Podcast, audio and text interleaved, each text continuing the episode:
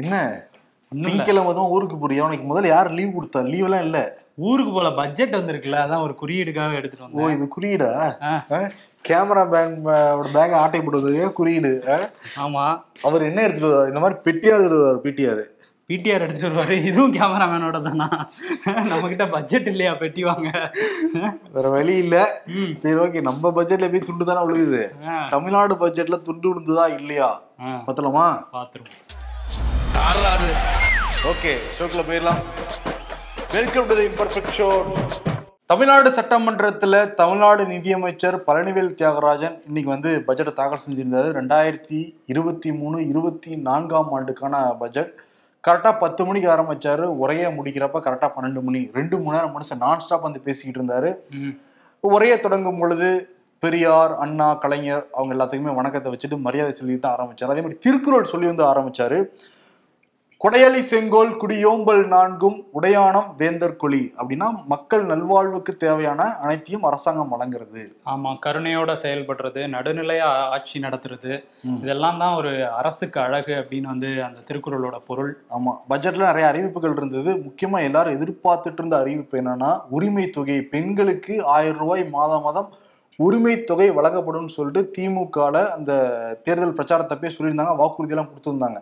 இப்போ ஈரோடு கிழக்கு இடைத்தேர்தலில் எதிர்கட்சியில் அதை வச்சு தான் பிரச்சாரமே பண்ணாங்க. அங்கே வந்து ஸ்டாலினுமே வந்து இந்த நாங்கள் பட்ஜெட் அறிவிச்சிடும் அப்படின்னாங்க. அதே மாதிரி அறிவிக்கப்பட்டிருக்கு.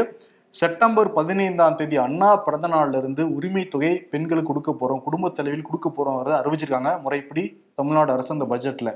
ஆனால் அதில் என்னென்னா, தகுதி வாய்ந்த பெண்களுக்கு, தகுதி வாய்ந்த குடும்ப தலைவிகளுக்கு அப்படிங்கிறதா சர்ச்சையை கிளப்பியிருக்கு கிளப்பியிருக்கு ஏழாயிரம் கோடி வந்து ஒதுக்கி இருந்தாங்க. ஏழாயிரம் கோடியில் எவ்வளோ பெண்களுக்கு கொடுக்க முடியும்? ஐம்பதுல இருந்து அறுபது லட்சம் பெண்களுக்கு தான் கொடுக்க போறீங்களா அப்படின்னு எதிர்கட்சி வந்து கேள்வி எழுப்பிட்டு இருக்காங்க. முக்கியமாக கருணாநிதி பிறந்த நாள் அன்னைக்கு கொடுக்கறதா எதிர்பார்த்தாங்க. ஆனால் செப்டம்பர் பதினஞ்சு வரையும் தள்ளி போட்டிருக்காங்க அந்த நாடாளுமன்ற தேர்தலை ஒட்டியா. ஆமா, அப்படியே ஒரு நாலு மாசம் தானே இருக்கு. ஜூன்ல இருந்து பண்ணா வர பட்ஜெட்ல இடிக்கும். அது இன்னொரு விஷயம்னா, எடப்பாடி தான் சொல்றாரு, நீங்க வந்து வாக்குறுதி கொடுக்குறப்ப எல்லா குடும்ப தலைவிக்கும் தானே சொன்னீங்க, இப்ப தகுதி வாய்ந்த குடும்ப தலைவிக்குன்னா அப்ப ஏதோ ஒண்ணு இருக்கு, எப்படி ஃபில்டர் பண்ணுவீங்க, அதெல்லாம் முன்னாடியே வாக்குறுதி கொடுத்துருக்கணும் அப்படின்றாங்க. இந்த சைடு தமிழக பாஜக தலைவர் அண்ணாமலை வந்து நீங்க அந்த இருபத்தி மூணு மாதங்களையும் கணக்கிட்டு நீங்க கொடுக்கணும், ஆமா அரியர் வச்சு கொடுக்கணுங்கிற மாதிரி சொல்லிட்டு இருக்காங்க. அவர் வந்து சொல்றாரு. மொத்தத்துல இவங்க வந்து அறிவிச்சிருக்காங்க திமுக அரசு சொன்னதை சொன்னபடி. இன்னும் நிறைய முக்கியமான அறிவிப்புகள் எல்லாமே இருந்தது. முக்கியமாக எப்படி சென்னையில் மெட்ரோ இயங்குதில்லை, அதே மாதிரி கோவையில் ஒன்பதாயிரம் கோடிக்கு செலவிட்டு மெட்ரோ பணிகள் ஆரம்பிக்கப்படுறதா சொல்கிறாங்க. அதே மாதிரி மதுரையில் எட்டாயிரத்தி ஐநூறு கோடி செலவு பண்ணி மெட்ரோ பணிகள் தொடங்கப்படுறதா வந்து சொல்லியிருக்காங்க. ஆயிரம் குளங்கள் ஊரணிகள் எட்நூறு கோடி ரூபா செலவில் வந்து புதுப்பிக்கப்படும் அப்படிங்கிறது வந்து சொல்லியிருக்காங்க. முக்கியமாக என்னென்னா, ஈரோடு அந்தியூர் கோபிச்செட்டிப்பாளையத்தில் தந்தை பெரியாருடைய பேரில் சரணாலயம் அமைக்க போகிறாங்களாம். கிட்டத்தட்ட எண்பதாயிரம் ஹெக்டேர் ஏக்கரில் அப்படி அமைச்சாங்கன்னா தமிழ்நாடுடைய பதினெட்டாவது ஒரு சரணாலயமா இருக்கும் அப்படின்னு வந்து சொல்றாங்க. விவசாய கடன் தள்ளுபடிக்காக ரெண்டாயிரத்தி முன்னூத்தி தொண்ணூத்தி மூணு கோடி வந்து ஒதுக்கியிருக்காங்க. ரேஷன் கடைகள்ல இந்த உணவு மானியங்கள் வழங்குறதுக்கு ஒரு பத்தாயிரத்தி ஐநூறு கோடி வந்து ஒதுக்கியிருக்காங்க. மாற்றுத்திறனாளி நலன்களுக்காக ஆயிரத்தி நானூத்தி நாற்பத்தி நாலு கோடி ஒதுக்கியிருக்காங்க. இதெல்லாம் தாண்டி வந்து எல்லா மாவட்டங்கள்லையும் புத்தக திருவிழா நடத்துறதுக்காக பத்து கோடி ரூபாய் வந்து ஒதுக்கியிருக்காங்க. அதே மாதிரி முக்கியமான மாநகராட்சி, எல்லா மாநகராட்சியுமே சென்னை, சேலம், திருச்சி, அப்புறம் கோவை போன்ற இடங்கள் எல்லாமே வந்து இலவச ஒய்ஃபையா பொது இடங்களை வந்து வைக்க போறாங்களாம். ஏழு மாநகராட்சியில சொல்லியிருக்காங்க. ஆமா, ஆனா அரசு ஊழியர்களுக்கு எந்த ஒரு இதுவும் இல்லை, நாங்க ஜாக்டோ ஜியோல இருந்து தொடர்ச்சியா போராட்டம் நடத்திட்டு இருக்கோம், எங்களுக்கான அறிவிப்பு இல்லைன்னு ஒரு பக்கம் குரல்கள் எழுந்துட்டு இருக்கு. அடுத்த பட்ஜெட்ல சொல்லுவாங்களான்னு வேற பாக்குறாங்க. ஏன்னா பழைய பென்ஷனும் இவங்க வாக்குறுதியில ஒன்னா கொடுத்துருந்தாங்க, நாங்க வந்துட்டோம்னா நிச்சயம் நாங்க வந்து ஓல்டு ஸ்கீம் கொண்டு வருவோம்னு சொல்லியிருந்தாங்க. அதை பத்தின எந்த அறிவிப்புமே இந்த பட்ஜெட்ல இல்லை. அவங்கலாம் கொஞ்சம் அப்செட் தான். ஆமாம், கடன் சுமை இது வேறு சுமையாக இருக்குது. கடன் சுமை வந்து ஏழு லட்சத்தி இருபத்தாறாயிரம் கோடி வந்து கடன் சுமை அடுத்த ஆண்டு நிதியாண்டு தொடக்கத்தில் இருக்கும்னு எதிர்பார்க்கிறோன்னு பட்ஜெட்டில் சொல்லியிருக்காங்க. ஆனால் பட்ஜெட் பற்றாக்குறை முப்பத்தி ரெண்டாயிரம் கோடியை குறைச்சிருக்காங்களாம். இது ஒரு நல்ல ஒரு முன்னேற்றம் தான். ஆமாம், என்ன சொல்லியிருக்காங்க அப்படின்னா, நாங்கள் ஆட்சிக்கு வந்தப்போ அறுபத்தி ரெண்டாயிரம் கோடியாக இருந்தது அந்த வருவாய் பற்றாக்குறை, அதை வந்து நாங்கள் முப்பது முப்பதாயிரம் கோடியாக குறைச்சிருக்கோம் அப்படின்னு வந்து பிடிஆர் சொல்லியிருக்காரு சொல்லியிருக்காரு ஓகே, வந்து பலதரப்பட்ட மக்களையும் வந்து உள்ளடக்கியிருக்காங்க. விவசாயிகள், பெண்கள் எல்லாத்தையும், கல்விக்கும் நிறையா இதெல்லாம் வந்து ஒதுக்கீடு தான் செய்யப்பட்டிருக்கு. ஆனால் முறைப்படி இந்த ஒதுக்கின திட்டங்கள், ஒதுக்கின தொகை வந்து எல்லாம் முறைப்படி வந்து செயல்படுத்துனாங்கன்னா நல்லா இருக்கும். பட் இந்த லீக்கேஜஸே கிட்டத்தட்ட ஃபார்ட்டி பர்சன்ட் இருக்கிறாங்க. இதில் இந்த ஃபார்ட்டி பர்சன்ட் அடைச்சாங்கன்னா ஒரு நல்ல அரசாக இருக்கும். ஃபார்ட்டி பர்சன்ட் அப்படியே கமிஷனுக்காக போச்சுன்னு வச்சுக்கோங்களேன், அது வந்து சரியில்லாதது. பொறுத்திருந்து பார்ப்போம். அதே மாதிரி இன்னைக்கு வந்து உள்ளே வந்தாங்க அதிமுககாரங்க, நாங்க அப்படியே கிளம்புறோம்ப்பா அப்படின்னு சொல்லி கிளம்பி போயிட்டாங்க. வெளிநடப்பு. ஈரோடுல தேர்தல் நியாயமா நடக்கல, கல்வியில வந்து தமிழ்நாடு பின்தங்கிருச்சுன்னு பல பிரச்சனையை சொல்லிட்டு அதிமுக வெளிநடப்பு பண்ணாங்க. ஆனா அப்ப கூட ஓபிஎஸ் வந்து அங்கேயே தான் உட்கார்ந்து இருந்தாரு. அவர் நான் தான் அதிமுகன்னு சொல்றாரு, ஆனா வந்து வெளியே போகல, அங்கேயே உட்கார்ந்து இருந்தாரு. வெளியே வந்து எதிர்கட்சி எடப்பாடி பழனிசாமி அதான் காரணம், மெயின் ரீசன். அவர் பக்கத்துல உட்கார்ந்து இருக்க முடியாதுங்கிறத கிளம்பி போறாரு. பட் அதை சொல்லாம திமுக மேல பழிய தூக்கிட்டு பழிய போட்டுட்டு கிளம்பி போனாரு. பக்கத்துல உட்கார உட்கார முடியாதுன்னு கிளம்பிட்டாரு போல. வெளியே வந்து எதிர்கட்சி தலைவர் என்ன சொல்லியிருந்தாருன்னா, இந்த மாதிரி நாங்க போட்ட பட்ஜெட்லாம் கொரோனா டயத்துல நாங்க பயங்கரமா பட்ஜெட் போட்டோம் அப்படின்னு சொல்லிட்டு இருந்தாரு. அப்போ வந்து ஓபிஎஸ் தானே அப்ப நிதி அமைச்சர், அவரோட திறமைக்கு சான்று தான் அதுன்னு நீங்க ஒத்துக்கிறீங்களான்னு கேட்டாங்க. அது அவர் எதிர்பார்க்கல, டக்குன்னு ஜெர்க் ஆயிட்டாரு. எல்லாருமே அங்க உள்ளவங்க எல்லாம் சிரிச்சுட்டாங்க. அதுக்கப்புறம் ஒரு மாதிரி சமாளிச்சாரு. ஆனா நான் தானே முதலமைச்சர், இது ஒரு கூட்டு முயற்சி தான், அவருக்கு வந்து நிதி ஒதுக்குறது மட்டும்தான் வேலை அப்படின்னு சொல்லி சமாளிச்சுட்டாரு. எந்த கிரெடிட்ஸும் தப்பி தவறி கூட ஓபிஎஸ் பக்கம் போக கூடாதுங்கிறதுல எடப்பாடி ரொம்ப தெளிவா இருக்காரு. ஏன்னா நேத்து வேற நீதிமன்றத்துல லைட்டா அடி வாங்கியிருக்காரு எடப்பாடி. அந்த கோவம் இருக்குமா இல்லையா? அதே மாதிரி இன்னொன்னு சொல்லியிருக்காரு, இந்த நீட்டுக்கான ரகசியத்தை சொல்லியிருந்தாரு உதயநிதி, அவருக்கு நீங்க நோபல் பரிசு வந்து கொடுக்கலாம், சட்ட போராட்டம் நடத்துறது தான் அந்த நீட்டோட ரகசியம். அப்ப நாங்க போட்டு என்ன வந்து சும்மா உட்காந்து நாங்களும் சட்ட போராட்டம் நடத்தணும்ல, இது ஒரு ரகசியம்னு சொல்லிட்டு வேற தேர்தலில் வேற அவர் பேசியிருந்தாரு. ஆமா, அவர் மேடையில வேற பேசிட்டு இருக்காரு அப்படின்னு சொல்லியிருந்தாரு. நோபல் பரிசு எதுக்கு எடுத்தாலும் நோபல் பரிசு கொடுங்க அப்படின்றாங்க. அதிமுக கட்சி நடத்துறாங்களா இல்ல வழக்கு நடத்துறாங்கன்னே தெரியல. அதிமுக வந்து ஆட்சி இழந்ததுக்கு பிறகு நீதிமன்றத்துக்கும் கட்சி அலுவலகத்துக்கும் தான் மாறி மாறி ஓபிஎஸ் சிபிஎஸ் வந்து போயிட்டு இருக்காங்க. ஆல்ரெடி அந்த பொதுக்குழு வந்து செல்லுன்னு உச்ச நீதிமன்றத்தில் தீர்ப்பு கொடுத்ததுக்கு பிறகு ஓபிஎஸ் தரப்பு உயர் நீதிமன்றத்தில் என்ன வழக்கு தொடுத்திருந்தாங்கன்னா, பொதுக்குழு செல்லும் ஓகே, ஆனா அந்த பொதுக்குழுவுல நிறைவேற்றப்பட்ட தீர்மானங்கள் செல்லாது, அதை நீங்க விசாரிக்கணும்னு சொல்லிட்டு உயர் நீதிமன்றத்தில் வழக்கு போட்டிருந்தாங்க. அந்த விசாரணை நடந்துட்டு இருந்தப்ப எடப்பாடி பழனிசாமி தரப்பு என்ன சொல்லியிருந்தாங்கன்னா, எங்களுக்கு பதிலளிக்க கால அவகாசம் தேவைன்னு சொன்னதுனால நீதிமன்றம் வந்து ஏப்ரல் பதினொன்றாம் தேதிக்கு அந்த வழக்கை ஒத்தி வச்சிருந்தாங்க. அதுக்குள்ளே எடப்பாடி கோஷ்டி என்ன பண்ணாங்கன்னா, பொதுச் செயலாளர் தேர்வு அந்த தேர்தல் நடத்துறதுக்காக வந்து தேதி அறிவிக்க உடனே ஓபிஎஸ் போய் பாருங்க, அவங்க கிட்ட அவகாசம் கேட்டுட்டு அவங்க தேர்தல் நடத்துறாங்கயா, உடனே தடை விதிக்கணுயா அப்படின்னு சொன்ன உடனே நேத்து ஞாயிற்றுக்கிழமை அதான் முக்கியம், அதுல அவசர மனு வந்து நேத்து விசாரிச்சிருக்காங்க. ஆமா, காலையில குமரேஷ் பாபு நீதிபதி விசாரிச்சிருக்காரு. ரெண்டு பக்கமும் ரொம்ப காரசாரமான விவாதங்கள் நடந்திருக்கு. ஓபிஎஸ் தரப்பு என்ன சொன்னாங்கன்னா, நீதிமன்றத்தை அவமதிக்கிற செயல் இது, உங்ககிட்ட காலாவசம் கேட்டாங்களா இல்லையா, அப்புறம் எதுக்கு தேர்தல் நடத்தணும், அது நீதிமன்றத்தையே வந்து இவங்க மதிக்கிறதே இல்லை அப்படிங்கிற மாதிரி வைக்க, இவங்க சைடு என்ன சொன்னா, அப்படிலாம் ஒண்ணுமே இல்லை, உச்ச நீதிமன்றம் வந்து பொதுக்குழு தான் வந்து செல்லும் அப்படின்னு சொன்னாங்க, பொதுச் செயலாளர் பத்தி எதுவுமே சொல்லவே இல்லை இல்ல, அதனால நாங்க தேர்தல் நடத்தணும் அப்படின்னு சொல்லி இவங்க சொல்லிட்டு இருந்தாங்க. ரெண்டு பக்க வாதத்தையும் கேட்ட நீதிபதி வந்து, தேர்தலா நீங்க நடத்திக்கலாம், ஆனா ரிசல்ட் சொல்லக்கூடாது, இந்த வழக்குல அந்த அவசர மனுல வந்து சொல்லியிருக்காங்க, அதுக்கான உத்தரவாதம் சொல்லியிருக்காங்க. என்னன்னா, இந்த வழக்கை நான் சீக்கிரம் விசாரிச்சு முடிக்கிறேன். எந்த வழக்குன்னா, எந்த வழக்கு, இத்தனை வழக்கு இருந்தா பொதுக்குழுல நிறைவேற்றப்பட்ட தீர்மானங்கள் செல்லாதுன்னு வழக்கு போட்டிருந்தாங்களே, அதுக்கு நான் தீர்ப்பு சொல்லி முடிக்கிறேன், அதுக்கப்புறம் நீங்க தேர்தல் முடிவுகளை அறிவிங்க அப்படின்னு இருக்காரு. அதனால தள்ளி வச்ச வழக்கு ஏப்ரல் பதினொன்னாம் தேதி தள்ளி வச்சிருந்தாருல, அந்த வழக்கை இப்ப மார்ச் இருபத்தி ரெண்டாம் தேதியை எடுத்து இறுதி தீர்ப்பை வந்து மார்ச் இருபத்தி நாலாம் தேதி கொடுக்கப்படுறதான்னு சொல்லியிருக்காங்க. ஆக்சுவலி எப்போ அந்த தேர்தல் நடக்கிற மாதிரி இருந்ததுன்னா மார்ச் இருபத்தாறு தான் நடக்கிற மாதிரி இருந்தது. ஆனால் என்னன்னா, மொத்தம் இருநூத்தி இருபத்தி நாலு பேர் மனு போட்டிருக்காங்க.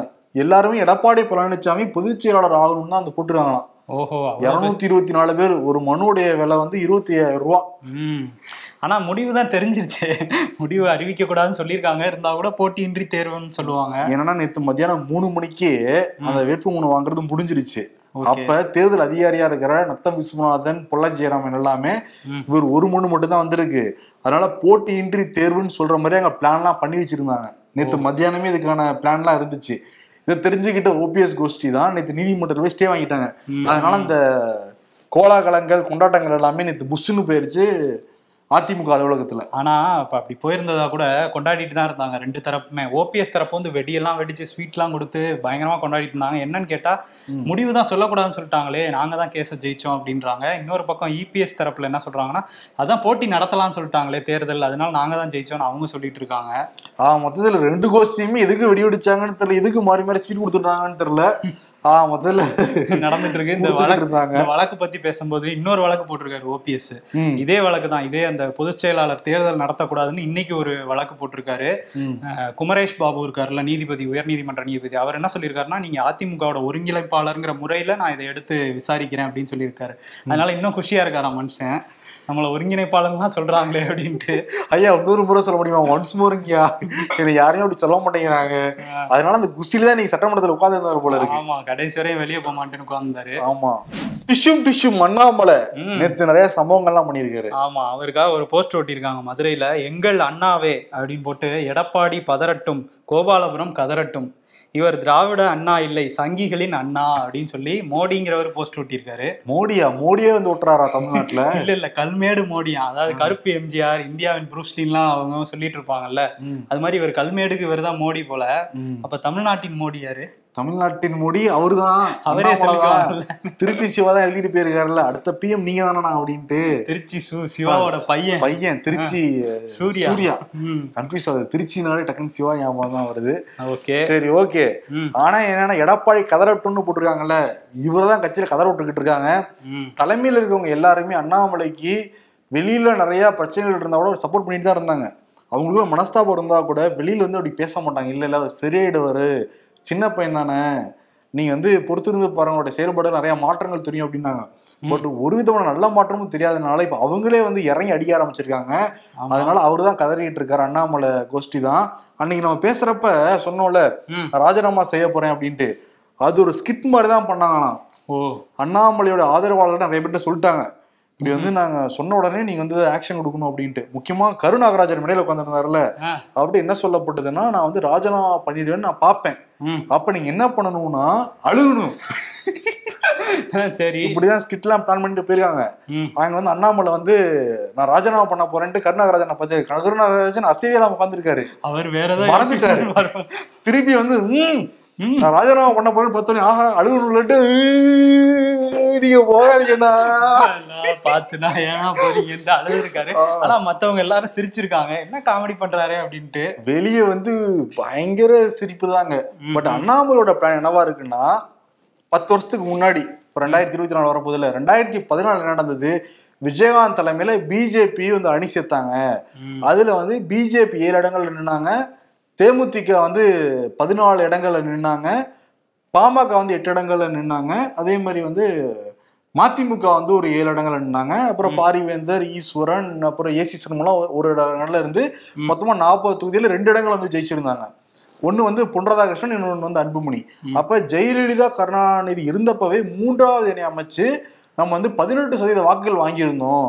இப்ப ஸ்டாலின் மட்டும் தானே ஒரு தனிப்பெரும் ஆளுமையா இருக்காருங்க தமிழ்நாட்டுல, அதனால நம்ம தனிச்சு நின்னாலே நம்ம ரெண்டாயிரத்துக்கு வர முடியும், எடப்பாடி மேல அவ்வளவு பெரிய மரியாதைலாம் தமிழ்நாட்டு மக்கள்கிட்ட இல்லைன்னு சொல்லி ரிப்போர்ட் வந்து டெல்லிக்கு அனுப்பிச்சிருந்தாரு. அதுக்கு பதில் அவங்க சொல்லலை, பதிலே சொல்லலையா அப்படின்னு சொல்லிட்டு இங்க இருக்க மட்டும் சொல்லி பார்த்துருக்காரு. இவங்களும் வந்து இல்லை இல்லை அதெல்லாம் தவறான முடிவு, ஏன்னா நிறைய பேர் வந்து நாடாளுமன்றத்துல சீரியட் இருக்காங்க, நிக்கிறதுக்கு பிளான் இருக்கு, எதுக்குன்னா ஏடிஎம்கே விட்டு நமக்கு விழுகும் இல்லை, நம்ம ஜெயிச்சிடலாங்கிற இதுலதான் இருக்காங்க. ஜெயிச்சிட்டோம்னா நம்ம அமைச்சராயிடலாம், இணையமைச்சராயிடலாங்கிற பிளான் நிறைய பேருக்கு போய்கிட்டு இருக்கு. அதுல மண்ணள்ளி போட ட்ரை பண்ண உடனே இல்ல இல்ல வேணாப்பா அப்படிலாம் பேசாதப்பான்னு சொன்ன உடனே அண்ணாமலைக்குலாம் வந்துருச்சு. அதனாலதான் இந்த மாநில நிர்வாகிகள் கூட்டத்துல வந்து நான் வந்து தனிச்சுதான் போட்டிட போறேன் அப்படின்னு ராஜினாமா பண்ணிட்டு போறேன்னு சொன்னதுக்கான காரணம் இதான் சொல்றாங்க. நேத்து என்ன சொல்லியிருக்காரு, நான் வந்து கடனாளி ஆயிட்டேன், ஒன்பது வருடங்கள் ஐபிஎஸ்ஆ இருந்து நான் சிறுக சிறுக சேமிச்ச பணங்கள் எல்லாமே இந்த தேர்தலை விட்டுட்டு இப்ப நான் கடனாளியா உட்காந்துருக்கேன் அப்படின்னு சொல்லிட்டு நேற்று வந்து மூக்கு சிந்தினார் அவரு. என்னன்னு பார்த்தா, இவரே தான் தேர்தல் முடிஞ்ச உடனே அபிடேவிட் ஃபைல் பண்ணணும் தேர்தல் ஆணையத்துல. அதுல இவரே சொல்றாரு, கட்சி எனக்கு பதினஞ்சு லட்சம் பணம் கொடுத்தது, நன்கூட இருபத்தஞ்சு லட்சம் நான் பணம் வாங்கினேன், எவ்வளவு செலவு பண்ணியிருக்கேன்னா பத்தொன்பது லட்சத்தி ஐம்பதாயிரத்தி முன்னூத்தி எழுபத்தோரு ரூபா நான் செலவு பண்ணியிருக்கேன் அப்படின்னு அவரே தான் சொல்லியிருக்காரு. அப்ப மீதி எவ்வளவு அதுல இருந்திருக்கணும், இவர் சொன்ன கணக்குப்படியே வச்சா கூட எவ்வளவு இருந்திருக்கணும், இருபது லட்சத்தி ஐம்பதாயிரத்தி அறுநூத்தி இருபத்தி ஒன்பது ரூபா மிச்சம் இருந்திருக்கணும் இவர் சொல்ற கணக்குப்படியே பார்த்தா கூட. அப்ப கடனாளி ஆயிட்டேன் அப்படின்னு சொன்னாருன்னா தேர்தல் ஆணையத்துக்கிட்ட உண்மைக்கு மாறா ஒரு அபிடேவிட்டா ஃபைல் பண்ணார் அண்ணாமலை. அவரே தான் சொல்றாரு, யாருமே நேர்மையான அரசியல் பண்றது இல்லைனா பணம் கொடுத்து வாக்குகள் வாங்குறாங்க, பட் நான் அப்படி கிடையாது, நேர்மையான அரசியல் வரணும்னா இவ்வளவு நான் பாடுபடுறேன்லாம் சொல்றாரு. சரி, நீங்க சொல்றது ஒண்ணு செய்யறது ஒண்ணு வேற மாதிரி இருக்கே. அப்படி பார்த்தா கடனாளி ஆயிட்டேன்னா இவர் ஒன்பது வருஷம் சர்வீஸ்ல இருந்தாருப்பா, ஒன்பது வருஷம்னா வந்து ஒரு நூத்தி எட்டு மாசம்னு வச்சுக்கோ, ஒரு லட்சம் ரூபா நீங்க வச்சா கூட இருபது லட்சம் தான் செலவு பண்ணிருக்காரு அவரு. சொந்தக்காக செலவு பண்ணியிருந்தா கூட நான் சொல்றேன் கணக்கு சொல்றேன், எப்படி பார்த்தாலும் கணக்கிடியுது.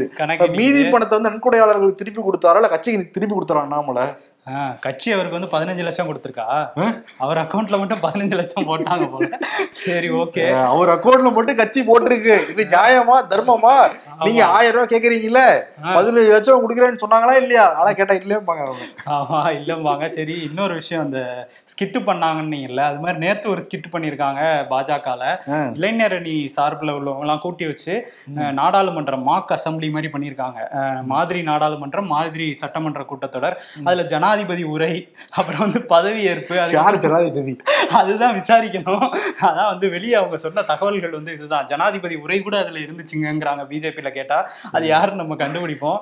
இன்னொரு பக்கம் விவாதம்லாம் நடத்திருக்காங்க, அவங்களுக்கே தெரிஞ்சிருச்சு போல. சரி நம்ம தமிழ்நாட்டுல இருந்து போக முடியாது போக முடியாது மாக் அசம்பிளி நடத்தி அதுலயாவது எம்பி ஆகிக்கும்ட்டு பயங்கரமா நடிச்சிருக்காங்க இளைஞரணியில உள்ளவங்க எல்லாம், எம்பியா எம்எல்ஏவா. கடைசியில அந்த இளைஞரணியில சேர்ந்தவங்களுக்கு அண்ணாமலை வந்து ஒரு அட்வைஸ் சொல்லியிருக்காரு, நீங்க வந்து கண்டிப்பா புத்தகங்கள் நிறைய படி அப்படின்னு சொல்லியிருக்காரு. இருபதாயிரம் புக்கு படிச்சார்ல, ஆனா அர்ஜென்டா ரெண்டு திருக்குறள் அது படிக்கல அவரு, அதனால கேட்டு அர்ஜென்டா அர்ஜென்ட் இல்லப்பா அர்ஜென்டா அர்ஜென்டா ஒரு திருக்குறள் சொல்லுவா கேட்டிருக்காரு. ஆனா பாருங்களேன், அண்ணாவோட வாழ்க்கையில ரெண்டு பேரும் விளையாடிக்கிட்டே இருக்கு. இருபது லட்சம் தேர்தலுக்கு செலவு பண்ணிருக்காரு, ரெண்டு லட்சம் கேஸ் போட்டிருக்காரு, இருபதாயிரம் புக்கு படிச்சிருக்காரு. இல்ல அந்த ரெண்டுல அவர் வாயில டக்குன்னு வரும் போல, அதுல எது பெருசோ அதை சொல்லிடுவாரு போல. இருபதாயிரம் இருபது லட்சம் அதெல்லாம் சொல்றாரு. பட் அண்ணாமலை நீங்க வந்து பேசுறீங்க, பட் கரெக்டா எல்லாம் நீங்க பேசணும், கூட்டி கழிச்சு பார்த்து நீங்க பேசணும். ஆனா என்ன இருந்தாலும் நாங்க ஒரு விஷயத்த மறக்க மாட்டோம். என்ன மறக்க மாட்டோம்? பில் எங்கே? அவர் மறந்துட்டாரு. ஆனா அத இன்னும் பதினோரு நாட்கள் இருக்கு, ஏப்ரல் மாதம் கொடுக்குறேன்னாரு. ஏப்ரல் ஒண்ணு ஏப்ரல் ஃபுல் பண்ணாம அண்ணாமலை கொடுக்கணும் அந்த பில்ல. என்கவுண்டர் ஏகாம்பரம் நாங்க விட மாட்டோம், கேட்டுக்கொண்டே இருப்போம். அதிமுகல இவ்வளவு அடிதடி நடந்து பொதுச் செயலாளரா தேர்ந்தெடுக்கப்படணும், அதையும் நிப்பாட்டி வச்சிருக்காங்க. பட் எங்க தலைவர் கார்ல தானே தலைவர் யாரு? ரம்மி நாயகன். ரம்மி நாயகனா? சாமாக்கா போட்டியின்றி தெரிவு செய்யப்பட்டிருக்காரு. போட்டி ஆள் இருந்தாதானே கட்சியில போட்டிக்கு. தலைவரும் அவரே, பொதுச் செயலாளரும் அவரே, தொண்டரும் அவரே, உறுப்பினரும் அவரே, எல்லாமே அவர், வாக்களிப்பவும் கட்சிக்கு அவரே. ஆமா அதான், போட்டி போட ஆள் இல்லாம தானே சீட்டை திரும்பி கொடுத்தாங்க. இது என்ன சொல்றாங்கன்னா, ரம்மி நாயகனுக்கு கிடைத்த வெற்றி அப்படிங்கிறாங்க. ரம்மி நாயகனுக்கு கிடைத்த வெற்றி. ஆனா ஈரோட்ல மாநாடுலாம் போட்டிருக்காரு, போட்டிருக்காரு, கூட்டம் எல்லாம் கூடியிருக்குப்பா. ஆனா எல்லாரும் என்ன கேள்வி கேட்கறாங்கன்னா, அவரும் கேக்குறாரு, எல்லாம் அந்த ஆன்லைன் நம்பி தான் சொல்ல. அவர் என்ன சொல்றாரு, நான் நடிக்கிறவ தமிழ்நாட்டுல இவ்வளவு பெருசெல்லாம் இல்லைங்க, நான் அப்பயே நடிச்சிட்டோம்னு நிறைய பேர் நடிச்சிருக்காங்க, அவங்கள போய் கேட்க வேண்டியதானே அப்படிங்கிறாரு.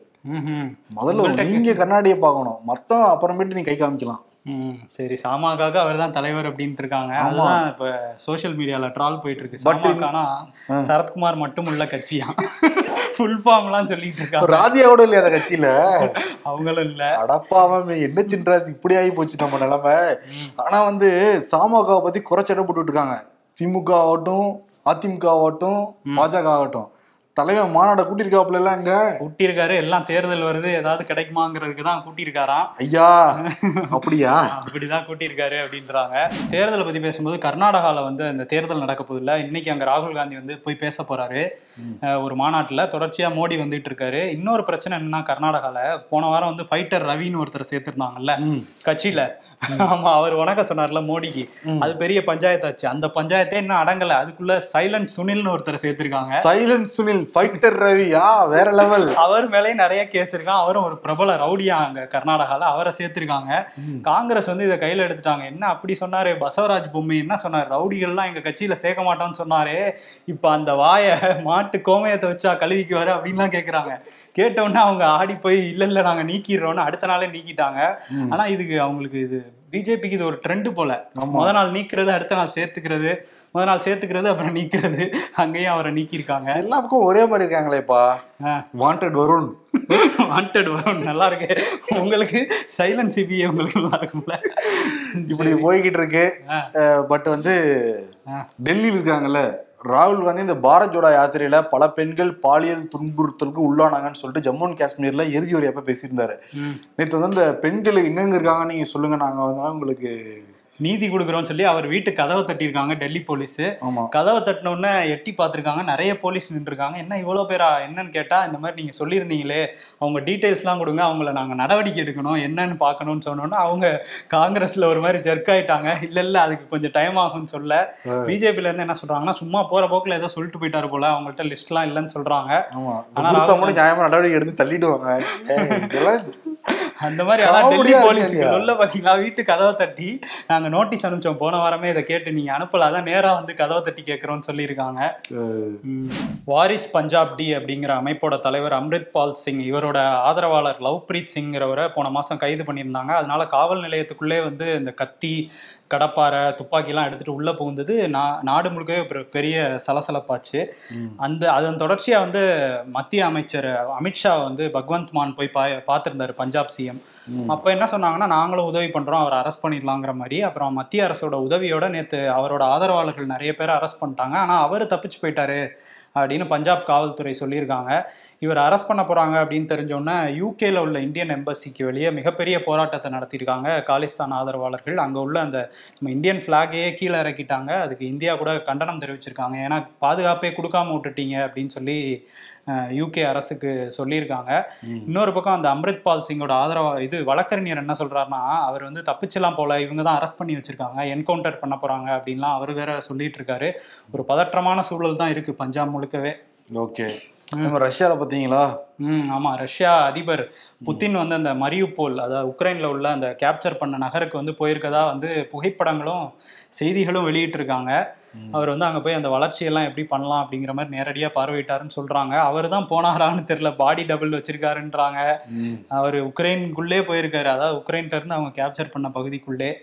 போரும் நீண்ட நாள் நடந்துட்டு தான் இருக்கு. அதில் வளர்ச்சி நடக்கணும்னா இந்த போற முடிவு கொண்டு வரணும். இப்ப தமிழ்நாடு சட்டமன்றத்துல தான் சொல்றாங்க, பணவீக்கம் அதிகமாகிக்கிட்டு இருக்கு, உக்ரைனுக்கும் ரஷ்யாவுக்கும் போர் நடந்துகிட்டு இருக்கிறதுனால பொருளாதார மந்தநிலையை நீடிக்கிறது தான் இவங்களே சொல்றாங்க. எல்லா பக்கமும் இதனால அடிதான். வளர்ச்சி பாதையில பார்த்தோன்னா அவரை போற நிப்பாட்டணும் புதின். ஆமா, சரி, தமிழ்நாடை பத்தி பேசும்போது அந்த பாதிரியார் இருக்காருல்ல, கன்னியாகுமரியை சேர்ந்த பாதிரியார் அந்த பெனடிக்ட் ஆண்ட்ரோ, அவர் வந்து கைது பண்ணிட்டாங்க. அவர் வந்து வலவீசி தேடிட்டு இருந்தாங்க தனிப்படை போலீஸ், நிறைய பெண்களுக்கு பாலியல் துன்புறுத்தல் கொடுத்துருக்காருன்னு ஒரு பெண் கொடுத்த புகார் அடிப்படையில் இப்போ கைது பண்ணியிருக்காங்க. ஆனால் அவர் வந்து நான் வந்து வீடியோலாம் எடுத்தேன், ஆனால் வந்து யாரையும் மிரட்டுறதுக்காக எடுக்கலை அப்படின்லாம் சொல்லி வாக்குமூலம் கொடுத்துட்டு இருக்காராம். அடுத்தடுத்து விசாரணையில் அவருக்கு என்ன தண்டனை அப்படிங்கிறது தெரிய வரும்.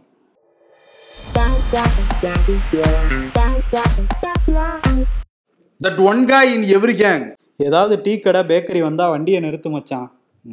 தந்தை, அப்பா சொல்லு அப்பா சொல்லு அப்படிங்கிறது குழந்தைய பார்த்து குழந்தை சொல்லுது. அட இரியா, எனக்கு இன்னும் ஒரு வயசே ஆகலை, அதுக்கு அப்பா சொல்லிட்டு போகலாம் குழந்தை இவ்வளோ லென்த்தாக பேசுறதுக்கு. ஆமால,